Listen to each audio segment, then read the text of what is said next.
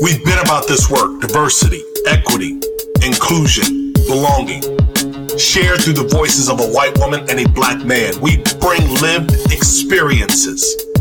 We have pursued D&I progress for most of our professional lives. We use Crazy and the King to cover news, tips from colleagues, and host incredible guests. Listeners, count on Julie and I to transparently drive the conversation. We thank you for rocking with us. Check it. Julie, kick off the show.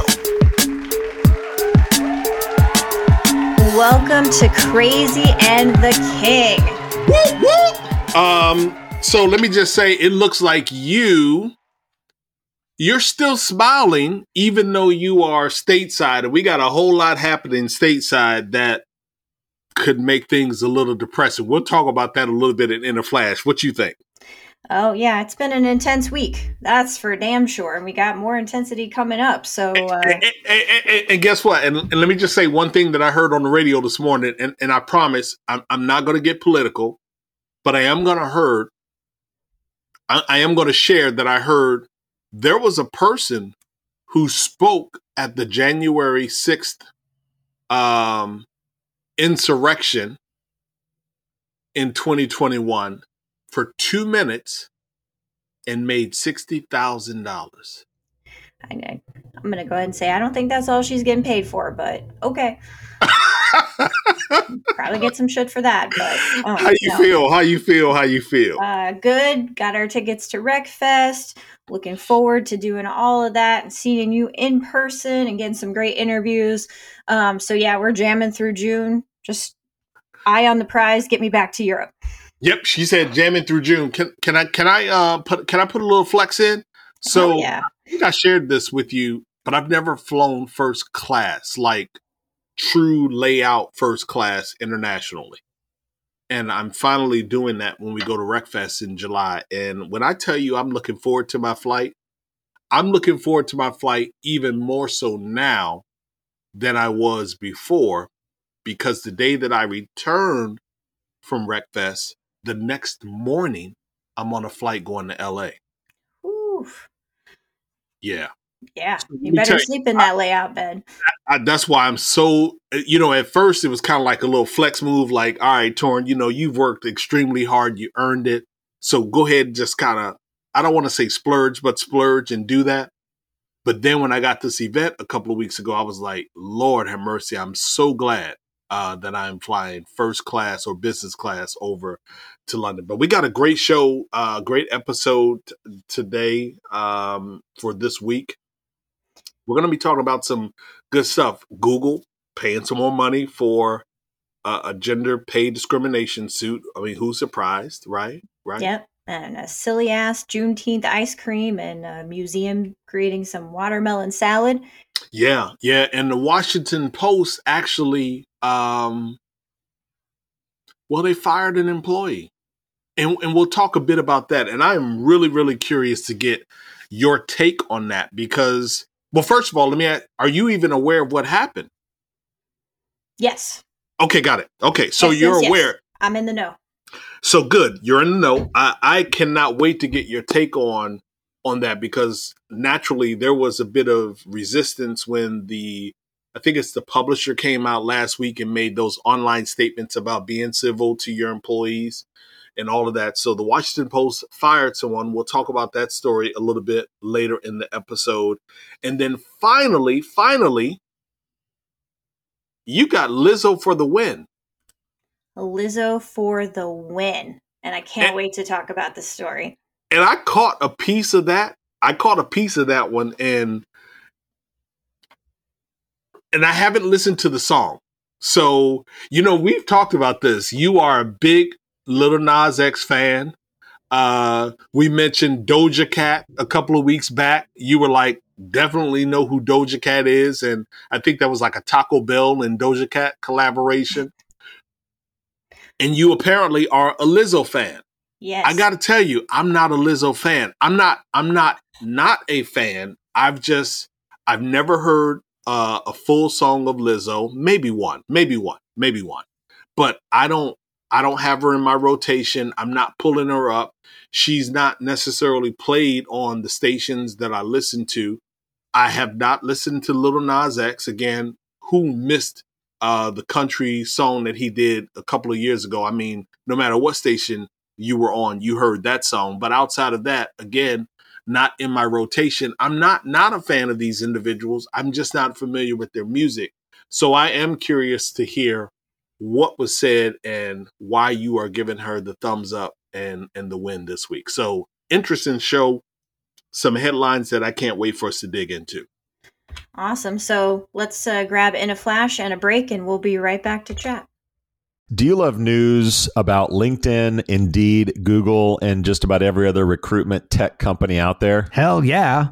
I'm Chad. I'm Cheese. We're the Chad and Cheese Podcast. All the latest recruiting news and insights are on our show. Dripping in snark and attitude. Subscribe today wherever you listen to your podcasts. We out. So, In a Flash, opened up the news feed this week, and it seems like much of the content is gloomy. We're talking crypto, we're talking gas prices, food, housing market, and VC-backed companies. Like, VC-backed companies are faring the worst. Year to date, shares of VC-backed companies that recently went public are collectively down more than 50% since January. And speaking of crypto, here's Harish Rajanala, who was on vacation. His name is actually Harish, H-A-R-I-S-H.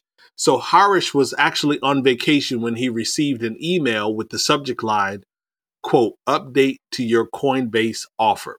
Now I'm smiling. It's not necessarily a smiling story, but apparently he had turned Coinbase down more than 5 times, or at least 5 times before he finally accepted an offer, to only have that offer rescinded due to turbulence in the crypto market. Talk about headwinds.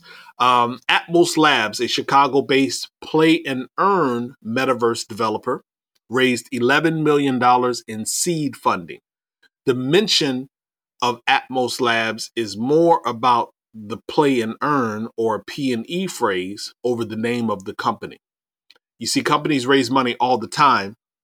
It's actually the tracking of the cheese that I'm trying to keep in front of you. You have to keep up, play and learn. That is our definition of the week. And finally, some of the headlines you may have missed. A Google engineer who thinks the company's AI has come to life has been placed on leave. You can find that story in the Washington Post. India's economy is growing quickly. Why can't it produce enough jobs? Over on the New York Times. And America's politicians are older than ever. It's on Axios. I wonder if that last story has an ageist slant. So tell me, which one of them stories you want to jump on first? I think one that we didn't mention does get a really quick mention. I think that we're talking about allyship a lot this week. So DC, the city council, has also just passed a law that will ban employers from firing workers for marijuana use outside of the workplace. I think this is a great first step as we move towards legalization. It is a huge diversity issue. From what I read, it doesn't go quite far enough in terms of we still need to make sure we're expunging criminal records for things that are now legal. I think that's the game changer thing for me in terms of marijuana legalization, and I'd like to see DC take that next step. You know, we rarely talk about this, Jay, but when you think about employers not firing individuals because of their marijuana usage outside of the workplace, at least here in DC. Do you have an opinion on how states have stood up the whole marijuana industry and in many ways made it cost prohibitive from people from Black and brown communities, largely, not exclusively, but largely being able to afford to even play in that space? Said another way, legislation and fees and whatnot it just really makes it out of reach. Here we are serving time for something that's now legal.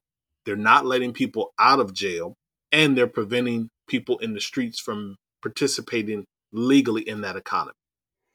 Yeah, and I would say this is a Black and Brown issue, but it is also a socioeconomic issue.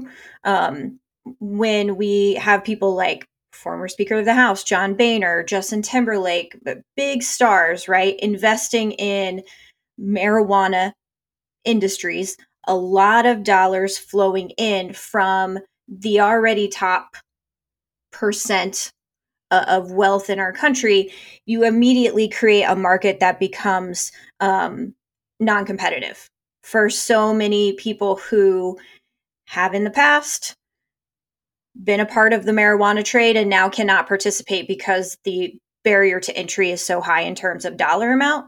So it's like kind of, to me, it's like a double kick in the teeth. Not only can you not participate in terms of entrepreneurship and building the business, but you also still have that rap sheet on your record for something that John Boehner is actively doing in the state of Ohio right now.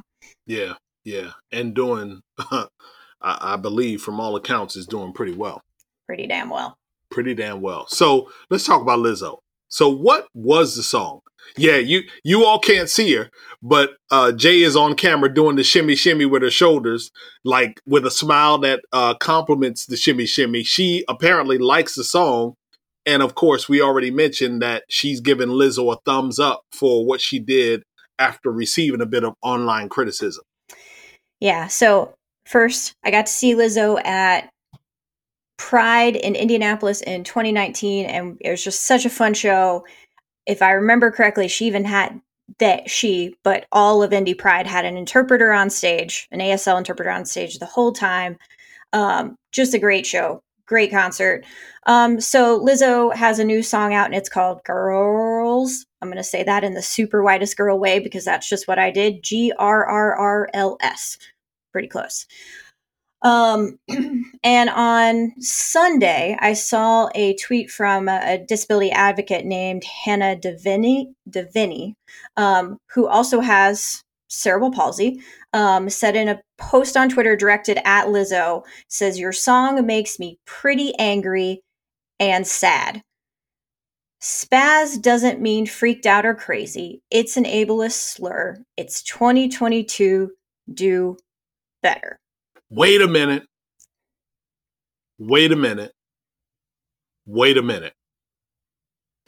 And when I saw this, I immediately thought about an employee of mine, Jay, from the 90s. And his nickname, we called him Spaz. So when I'm reading this, I'm actually smiling. I'm listening to you. I'm with you, but I'm smiling because it made me think about my man. Whenever we would have our recognition events, he would get down on the ground and do the worm. You remember that dance, the worm on the ground? So like at all of the events, no matter what was going on, we wait. And at some point before the event was over, this dude could have on a full blown tuxedo and he was getting on that floor and doing the worm. And so I never knew that Spaz was derogatory to the disability community. So can you please, before you talk more about Lizzo, can you just explain maybe the origin, why, who it applies to? I've never heard that before. Yeah. Never. So I honestly, like, full transparency moment.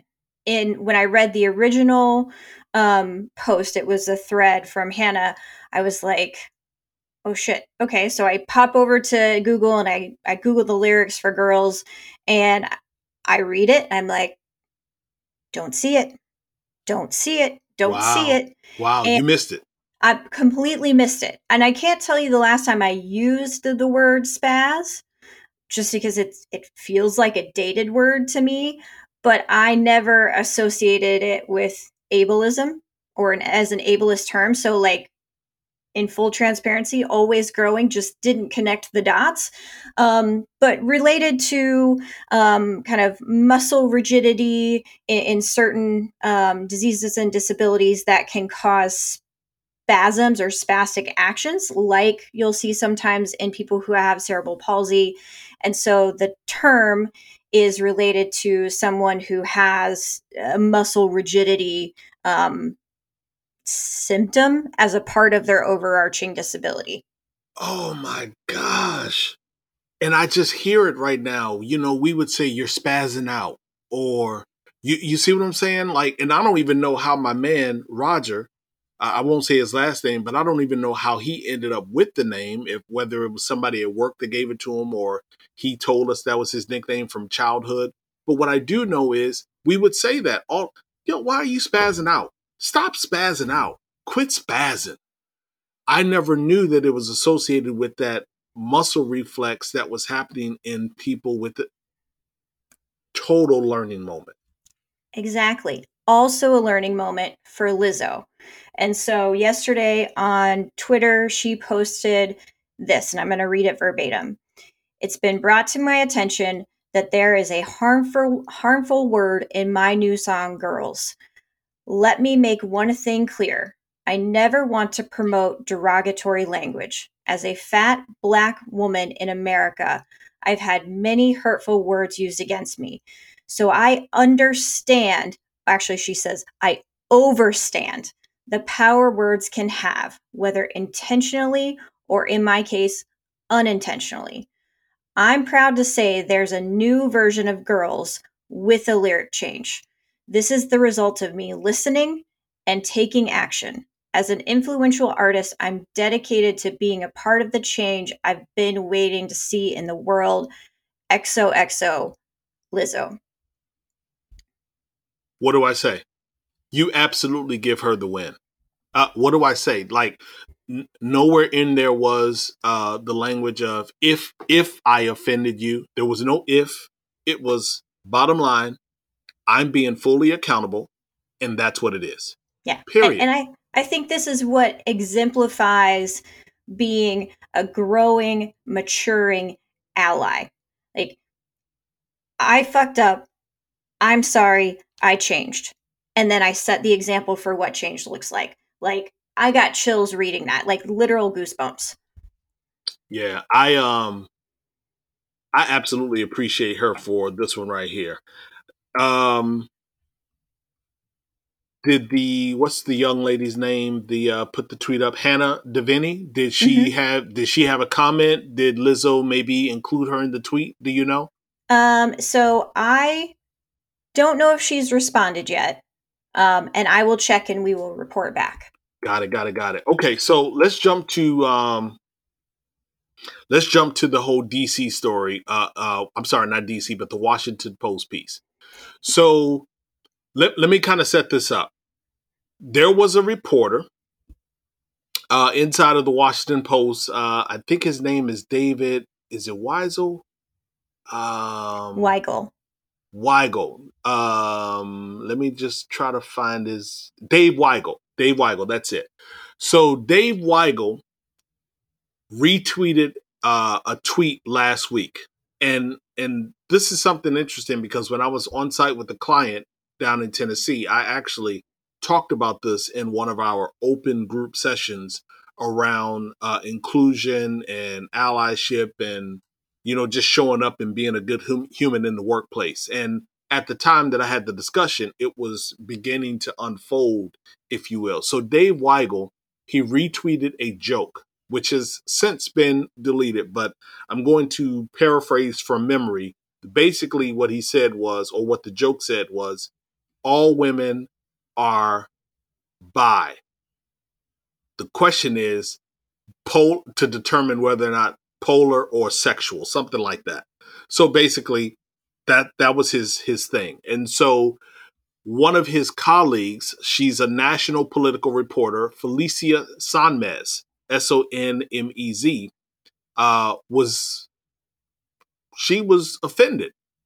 She was disappointed. She was offended. She might have even been angry, but she went to Twitter and she voiced her concern about the fact that this prominent colleague, well-respected or influential colleague, is retweeting this type of joke in the atmosphere. And so she said basically, you know, oh, I guess this is what it's like to, you know, be able to work with folks that have carte blanche to say whatever they like on the internet. Is that kind of how you read it and processed it, Jay?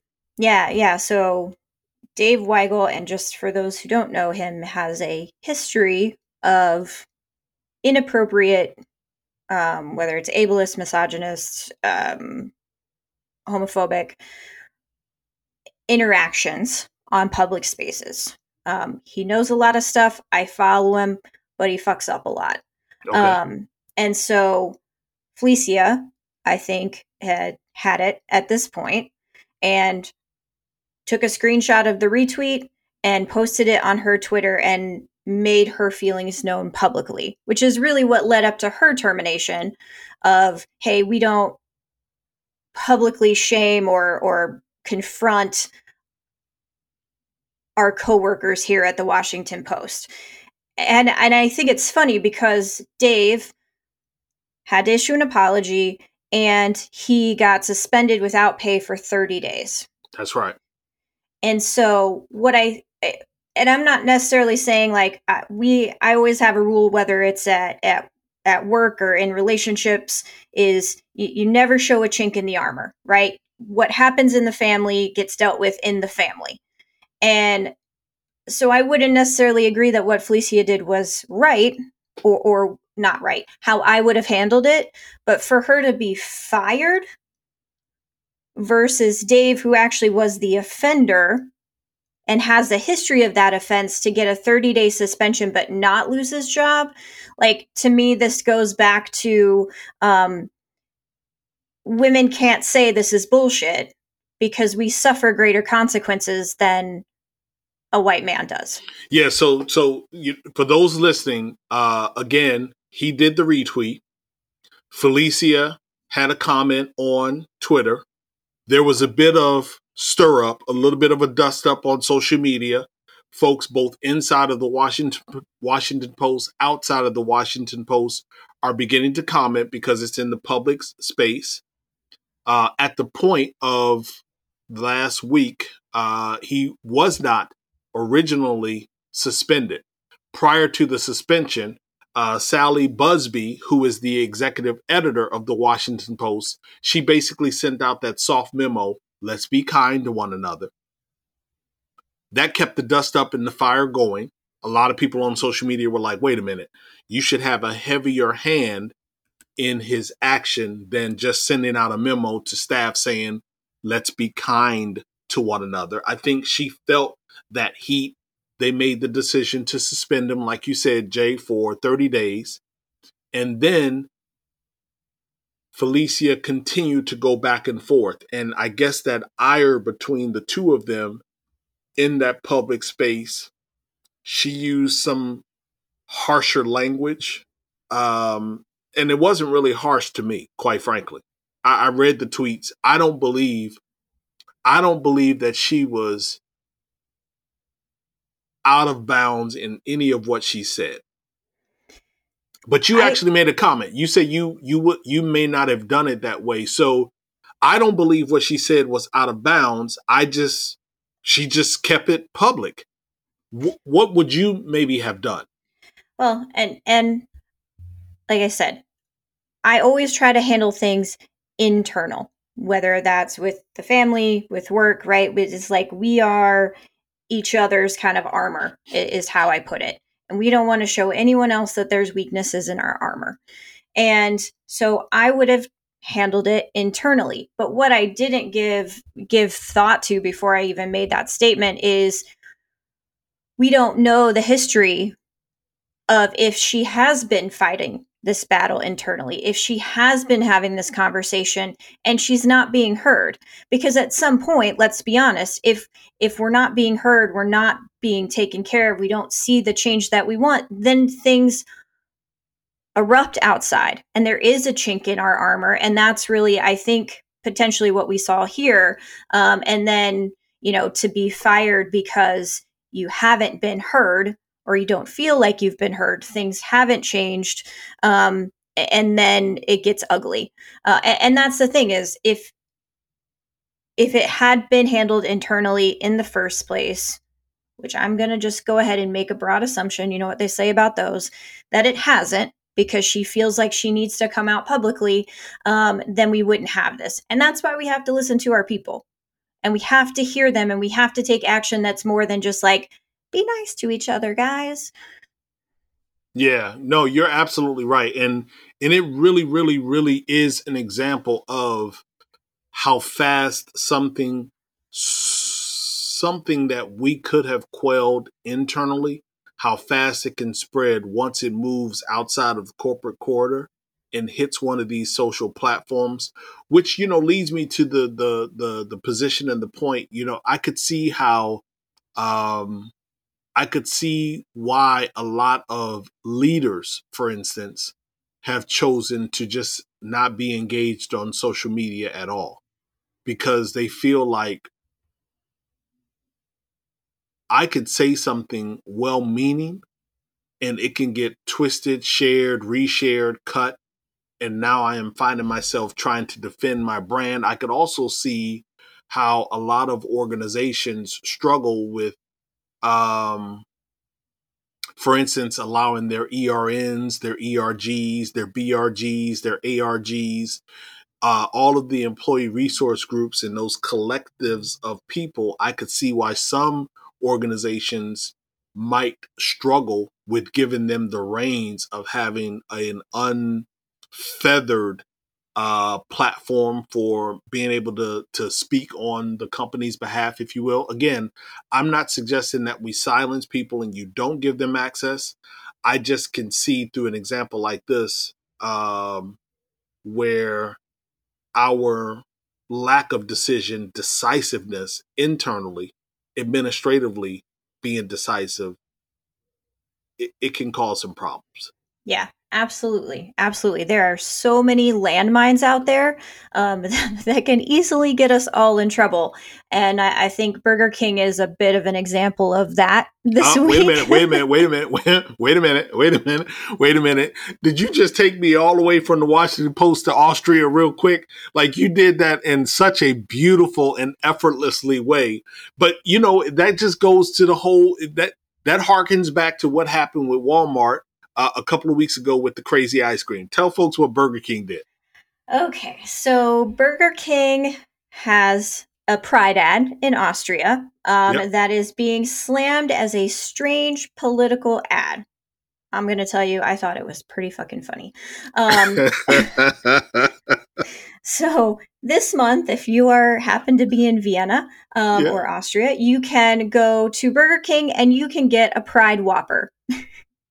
And that Whopper has two equal buns, meaning you get either two tops or two bottoms. Or two bottoms. Yes, indeed.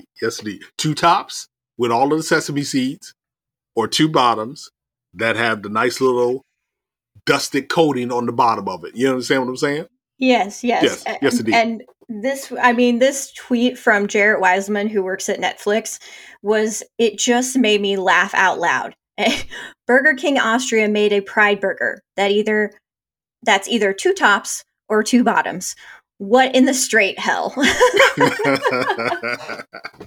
Yeah, and it's good to see some folks over at Netflix still smiling and having fun, because they've certainly taken a lot of hits with some of their programming over the year of 2021, 2022. They recently went through some layoffs over at Netflix. So Jared Weiselman, we appreciate you for bringing a smile to Crazy and the King this week. But yeah, this just suggests, you know, try not to be performative.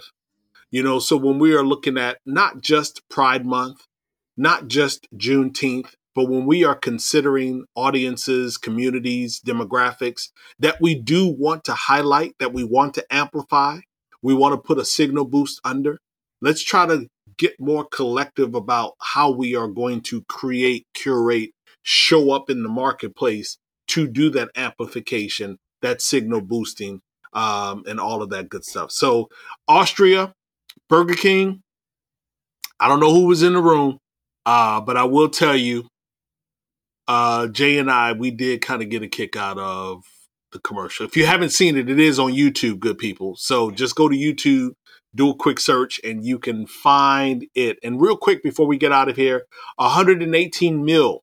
Is what Google has agreed to pay to pay to settle gender pay discrimination lawsuit. The tech giant has settled a class action lawsuit that accused it of systemically underpaying women. Google admitted no wrongdoing. Who's surprised?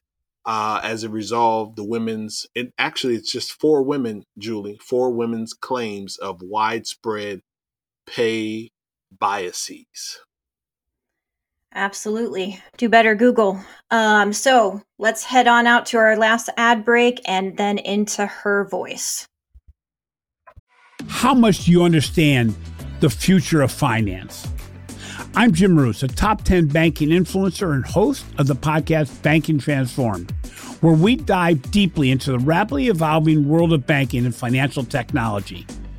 Join me as I interview industry experts, thought leaders, and innovators as they unravel the latest banking trends, disruptions, and game-changing technologies reshaping the world of finance.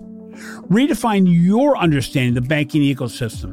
Subscribe now to Banking Transformed, available wherever you get your podcast and now available on YouTube. Her Voice is a segment where we amplify women making moves. Jay, I want you to go first this week. Okay. So Yahoo added a new board member. Well, a couple of new members. Joining the board of the internet company are Jessica Alba, the actress and Honest Company founder, Cynthia Marshall, CEO of the Dallas Mavericks, and Katie Stanton, the founder and general partner of Moxie Ventures. Dana Walden, Walt Disney Television's chairman, will become Disney's #1 content executive. She will be overseeing all original news and entertainment programming for Disney's streaming platforms, as well as its cable and broadcast networks. Shout out to you, Miss Dana Walden. And Mantra Health has hired Yuen Liu as Vice President of Marketing, Kelly Carlton as Vice President of Program Success, and Ali Schwartz as VP of People. And finally, Peyton Ihemi.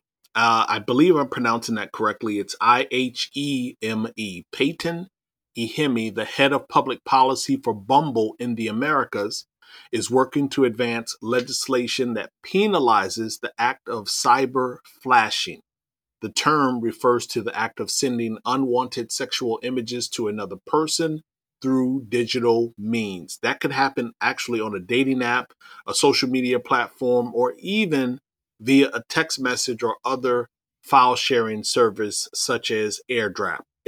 And I remember just a couple of weeks ago, a story of something that happened in a classroom, an educational classroom, where some questionable content was sent to all of the students via AirDrop. I want to say it was images of the Uvalde shooting, something like that. So I appreciate Peyton for her work to try to minimize these digital harassments and unwanted infractions, let me say that. So shout out to you, Peyton, and to all of the other women in this week's Her Voice segment.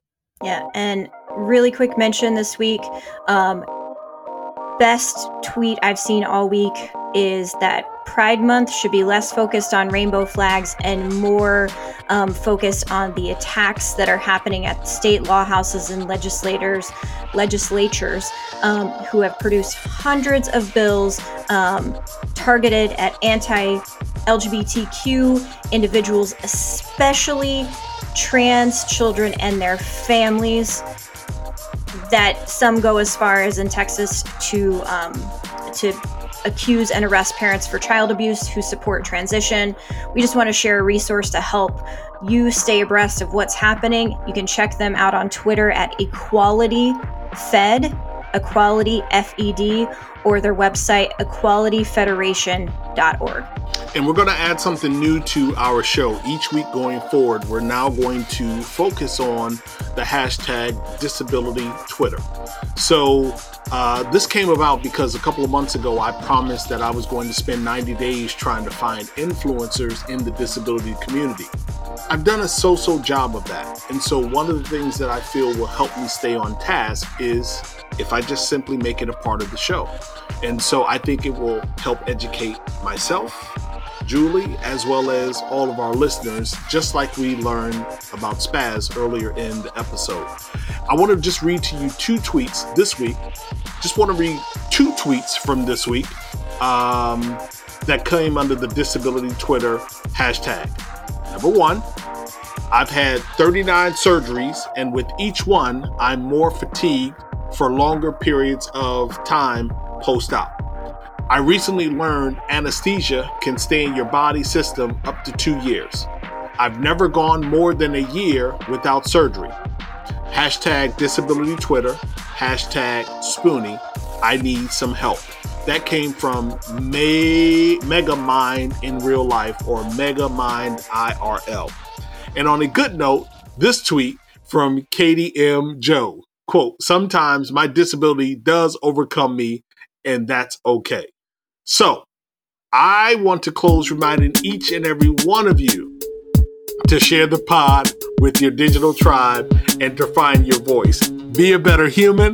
Let's create better culture, teams, and workplaces. For now, Jay and I promise every week going forward, hashtag disability Twitter. For now, Jay and I are ghosts. See ya.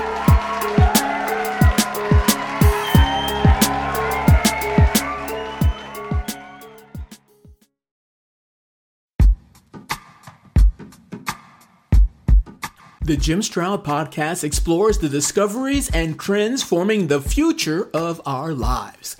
Brain-to-brain communication, robot bosses, microchip implants for workers, and artificial intelligence replacing human workers are all happening now. If you want to know what's happening next, subscribe now to the Jim Stroud Podcast.